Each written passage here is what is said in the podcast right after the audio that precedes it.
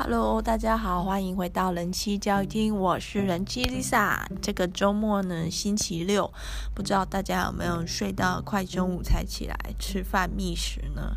人妻 Lisa，我每个假日都过得非常的精实。有了小孩之后，常常差不多早上十点就已经累瘫，体力用尽了，可是一天才开始。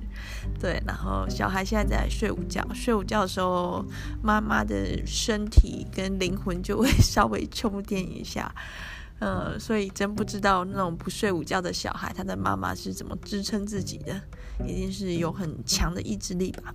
今天呢，是我们家小朋友的，嗯，新的学校的亲师座谈会。嗯，我们家小朋友呢，已经连续两次抽中公立幼稚园喽，不要太羡慕我。那第一次呢，是公婆家附近的公幼的幼幼班。那一次名额是三十九取三十，那我们是备取一，但是因为前面有些人会不太肯定要不要在两岁多这么小的时候送去学校，所以就有人放弃，我们就备上了。那公婆家那边呢，嗯，一个人口外移，一个学校缺乏学生人数的问题很严重。今年他们的幼幼班是三十一取三十，我觉得。我觉得那个悲剧一应该心里很复杂，不过他一定会上，因为不太可能说三十个人都都决定要去念，因为幼幼班的年纪蛮小的，是蛮容易有一些状况的。那因为买了新房子，户口也迁掉了，然后想说，呃，也不要一直就是麻烦公婆太多事。对，他们虽然 看起来觉得还给他们的还不够多，就是给他们雇的还不够多，他们是这样想。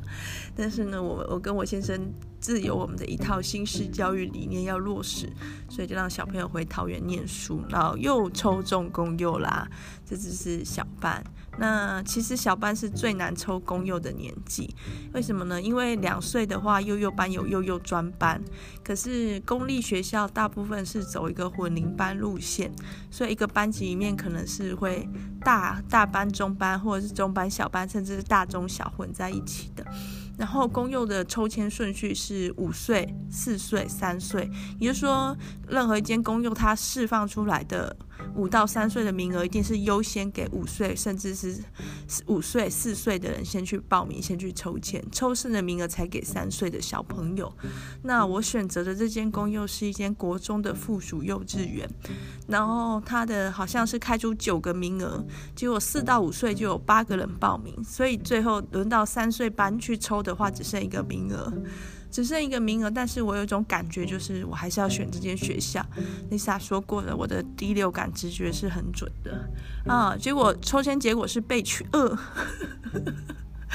那我就想说，难道我的第六感失灵了吗？没事的，因为过几天后学校打电话来说，他们的一个安置名额空出来，就是这所学校是我这所住的这个地区的一个身心障碍生主要安置的学校。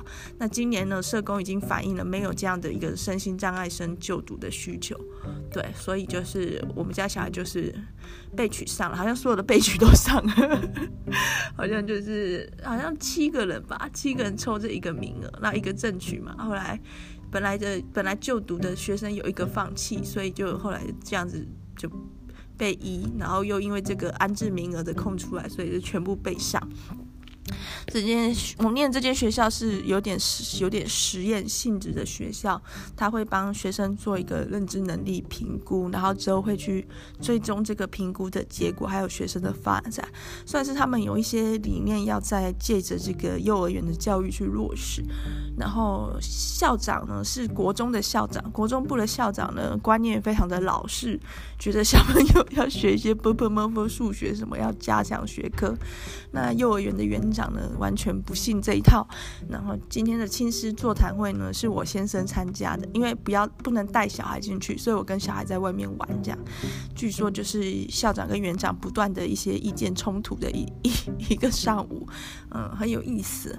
那其实我很喜欢公立幼稚园，因为我我也觉得说，小朋友在学龄前真的不需要会太多东西。该会的他自己就会了，就是像我们家小朋友，看我之前一直做玩具，那做玩具的时候，我都会把招牌写上去，那几个字他就全部都认得。对，然后之后他在别的地方看到这些字，他就讲得出来，然后还有他自己的名字啊，然后认着所有车牌，所以小朋友的能力他会自然的发展出来，不用急。那像英文字母他是还不太会认，但是比较关键的几个字母就是那个玻璃，玻璃里面出现的玻璃的 P，然后 Roy 的 R。哎，有有小孩的父母才知道我在讲什么。Amber 的 A，还有鹤立的 H，他也是都认得这样子。所以说，小朋友你就让他自然发展就好。我我觉得啦，那我周遭有很多人是非常不太不太能接受公立幼稚园或者是一些呃公立的教育，就是说好像都没有在教什么。然后我我我很意外发现，这些很重视学科成绩发展的人，其实他们成绩都不好，就是。就是说，那你守这个干嘛？就是如果说你是一个班上第一名，所以你到处去宣扬说成绩很重要理念，我可以理解。那你看起来就是也不是班上前几名啊，后面的名次。那你的小孩看起来就是也好像不会特别在念书这个领域特别有成就。那却却却父母却很坚持，就是念书就是唯一的出路，甚至从很小的时候就要开始去给小孩加强练习或训练的话，我就觉得，why？就是世界，我觉得还是很宽广的。就我自己看我的小朋友，我会觉得说，我我不知道他未来会怎样。现况下看起来就是聪明可爱这样子，然后有时候有点天然呆，哎，基本上跟他的妈妈我就是 完全是一模一样啊。就是对，那我我我我希望啦，真的就是希望健康快乐，然后加一个善良，对，因为如果他健康快乐，但是邪恶的很，那我妈妈妈妈我情感上也是很难接受。然后最近买了一本育儿的书，其实我已经不是那种新手父母了，离那种育儿的算是无助期。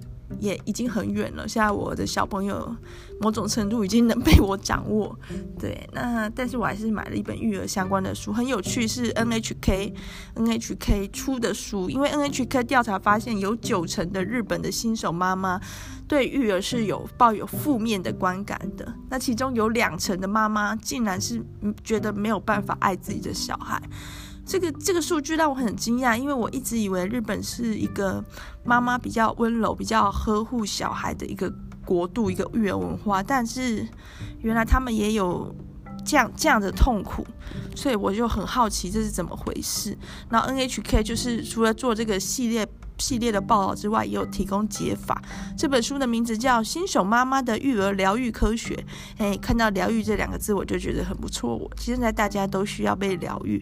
它的副标题是“面对产后忧郁不安与孤独，婴儿夜哭反抗起夫妻失和的问题，用科学事实来建立你的轻松教养术”。轻松哦，嘿，好像蛮值得一看。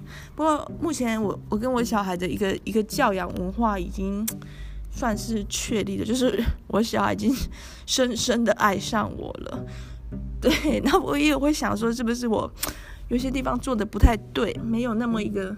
妈妈的威严，或者是一个照顾者的角色，以至于我小孩竟然这样子以我为为雏形去构筑他的爱。那我想主要的问题有两个，就是我先生是个妈宝，他们家可能有妈宝基因，所以都会都会这样子很爱妈妈。啊，第二个问题就是我本人实在可能太迷人了，就是。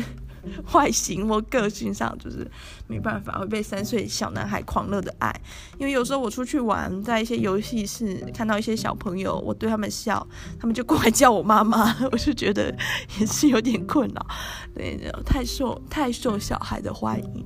那有些人会说我没有妈妈的感觉，没有妈妈的味道，好，这些人都没有带过小孩，没有生过小孩才会这样讲。真的，小我超超有妈妈的味道，小孩都疯狂迷恋我，甚至。不知道是有奶味还是怎样，那我的小孩呢，就会对我讲很多奇奇奇妙的甜言蜜语。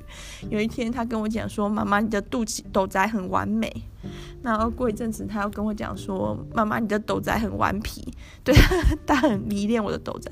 我说：“到底是完美还是顽皮？”他就说：“妈妈，你的斗仔完美又顽皮。”就是啊，有点有点奇怪，有点肉麻。那其他夸我很漂亮啊，很肉麻啊，或者是他有时候我拿一些东西给他，他会说我真的好感动哦，我太幸福了，他会讲出这种话。对，那所以有的时候，当他有时候有些失控的时候，我就会稍微用一个一个压力，那也不能太常用，就会变情绪勒索。我就会跟他说，类似啊，妈妈很照顾你很累哦，你要合作，不然妈妈太辛苦了。那他有时候就会就会乖乖合作。所以现在育儿起来也比以前我觉得轻松多，起码没有那种他一直哭我没办法哄听的时候。他现在只要一哭，他就会说妈妈原谅我，妈妈秀秀我。那我就原谅他，我秀秀他，通常就会好。那我公公说呢，他觉得这样子的小孩有一点软弱，像他自己，我公公自己小时候被打被骂，到后来人家。骂他打他，他都不怕，他就觉得那还不够凶呢。嘿，我觉得公公，呃，公公大概对自己很满意吧。所以，但是我看来就是公公就是一个果然小孩不能打骂的最好例证啊。呃，不能再讲这个，大逆不道的话不讲了。那今天呢，要跟大家聊一聊这个。比较晦晦暗的事嘛，黑暗的事，就是我不知道是不是武汉肺炎的影响，大家出不了国吼，太久没出国了，所以我周遭的朋友的不开心的状况好像越来越多，还是我自己我这个人一直有散发出负能量干扰别人的，希望不是。那我会觉得。就是我我我认识的朋友的阶层是很广泛的，我反而觉得一些一些经济条件或社会条件，或是真的过得比较辛苦的我的朋友，他们是不太会觉得不幸福的，就是他们的情绪反而是比较正面的，也说常常流露出一种。比较深层的的痛苦的朋，我的朋友，我觉得他们的状况条件都是都是非常好的。那或许就是因为他们处于一个高高社经、高社会地位，所以压力很大，是不是这样呢？我也不知道。那我自己呢，最近也是会有一些心情不好的时候，比如说那个育儿 育儿粉丝啊，嗯，我已经不鸟他了，因为之前有一些风风雨雨嘛，然后被演算法就控制了，就不想鸟。但是因为有人来采访我，我就觉得嗯，被采访了应该要帮他推播一下，嘿，结果推播完全推播不出去，有触及力很差，按赞也很差，比我自己个人 FB 都还差。我可是有一万八千多人的粉丝，他为什么可以 FB 可以给我？这么低的触及率啊，就是有没有一个公理啊？天理何在？我会我会有点气，但是我就觉得那要接受，这也没办法啊。谁叫谁叫 FB 就不是我家开的公司呢？演算法就不是我写的呢？嘿，对，然后就这样。那我的朋友们，他们，我觉得啦，这种不愉快多少都是有一点自信心缺乏。那。自信心这种东西说说来很微妙，我我会觉得为什么会有那么多人自信心缺乏？最根本的问题还是我们的成长的教育环境是习惯去否定一个人的。就是说，你考很高分，人家会跟你说啊，这次这次考高分不算啊，要联考或者大考一考高分才算，或者是还是有人比你更高分啊，还是什么的，运气好什么的，会习惯去这样子去否定一个人，然后遇到考不好的时候，当然就大肆的批评啦。那这样长久下来，每个人都会会变成在这种高压的比较的环境下是，是是容易不快乐的。我猜啦，我我不知道，我也没有证据，所以我在教养我的小孩的时候，我会希望说他能够比较好的接纳自己，就是就算他有一些缺点，有啊，他也有很多很明显的缺点啊，但是那种东西可能也是他的个个人特质的一部分，那这种东西有时候或许也是使得他比较特别的一个环节。那我会觉得，希望他可以接纳他，好好的去跟他相处，至少不要常常为了这件事感到痛苦。因为能进步的事，能追求的进步就去追求。那感到痛苦太多的话，我觉得是是没有用的。比如说，像我很气资本主义，很讨厌的话，那我就认真去研究如何在二十一世纪反资本主义。对，我最近买的书，如何在二十一世纪反资本主义。那这样子试图去做一些观念的推波，或者是一些改变，那总比就是一直生闷气好嘛。所以说，我觉得负面情绪，不管是自我否定、忧郁，或是气、生气，其实都是某种程度的，嗯，失去掌控感。也就是说，如果你有能做的事，就去做；那做做不到，也就做不到了。再试过了，这样就可以了。那困在负面情绪里面，就是。有一种无力的感觉，比如说像我被演算法阴了这样子，但是就会去去做其他可以做的面相嘛，去熬一个鸡骨头高汤给我的小孩喝这样子。我会我会希望我的小孩将来能够往这个方向去努力。那他最近终于站着尿尿了，根本没有听众想听这件事吧？就是三岁的他呢，是戒尿布比较晚的小孩，然后戒尿布也戒得比较辛苦，他对于那个马桶。有一个很深层的潜意识的恐惧，似乎是因为那个马桶的水不知道会流到哪里的关系。他的学校幼儿园作业的学习单呢，每一天每一集他都画马桶里的水，就是老师给了一本类似小猪吃饭的故事书，或者是一个动物冒险的故事书，请小朋友画心得，然后他的心得永远就是马桶里的水，就是跟这本书一点关系都没有啊，然后。为什么？因为他很 care 这个东西，他没有办法不去画它。那我要他就要外在家里还好，因为家里的马桶就被我们洗得亮晶晶的，他才敢坐，而且他有专属的小马桶。在外面的时候就会变得很麻烦，他根本就不敢坐外面的马桶，他会要求妈妈先把厕所扫干净。我我我我到底？都就是做错什么事了？三十三岁了，还沦落到要在公共场所扫厕所，而且也没有钱拿。如果这是一份工作，我就兢兢业业去做，也没有钱。为什么？不是很想做，所以有时候出去玩都干脆帮他包尿布。那我就觉得说，其实他身为一个男生，他不需要那么害怕掉进马桶里啊，因为他站着尿尿就好了嘛，对不对？男生的一个一个意外的优势就是多了一根水管嘛，结果他就不愿意。为什么不愿意？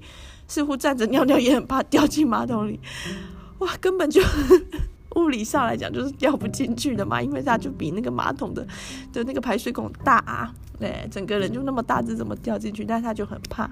然后今天我就有一种感觉了，就是就是今天他应该可以站着尿尿，一种妈妈的直觉，所以我就劝他去试。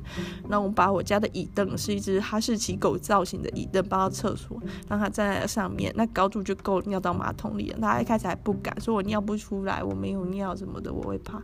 然后我原本有点要动怒了，就是啰嗦啊，尿一次就知道你会成功。不过后来因为他他一直要我抱着他。他怕掉下去，我就忍不住笑出来。就是到底要怎么掉进去啊？你你你站着，你一个人站着，你要怎么掉进那个马桶里啊？然后我笑出来之后，他就也笑，他就很开心，然后他就有就就有勇气去尿嘞。然后他就尿出来，尿出来，而且他还对得很准呢。这一点真的是赢他的阿公，我啦，我爸不是说我公公，一定要解释清楚，不然我公公会觉得很委屈。就我爸常常尿尿是尿不准，会尿到马桶外面，超讨厌的。然后就觉得哇，小小能力，小小年纪也有这么好的一个控制的能力，就是就是很完美的扑通扑通的一直进马桶的水。然后我就觉得他好棒，他也觉得他很棒，很开心这样子。然后。有这件这件事的一个触发的能量是什么？不是妈妈发脾气，不是妈妈臭脸，不是拿棍子打他，我不要做这么坏的事，不是骂他。在我比较早的育儿初期，有时候会想要用这种嗯权威的力量去教他做一些事，可是很多时候你会发现那个爱的力量比较大，就是妈妈的那个开心的笑脸，就会让他觉得很有勇气去追寻一些未来的。一个目目标跟理想，就是其实只是站着尿尿。哎、欸，不好意思，就是家庭主妇的一个一个举出来的例子就是这么鸟，因为就是生活中大概就是这这些事而已。但是我觉得这个东西是普世皆准的，就是。你可能也可以从痛苦去驱使一些事，但是你其实也可以从欢乐去驱使这些事。当然，你从欢乐去驱使这件事，它就比从痛苦去驱使好很多啊。也就是说，就是那个刺激一九刺激一九九四还是刺激一九九五啊？刺激一九九五才对，刺激一九九五里面说的嘛。有一些人他忙着死，有些人他忙着活。那你你对你生命的态度是什么？所以你用开心去驱使很多的事，去找到力量，或者是你用痛苦去逼自己。可是有时候那个痛苦太大了，是逼不了自己的，反而会把自己压垮。我是觉得尽量开心的去去弄可能会比较好。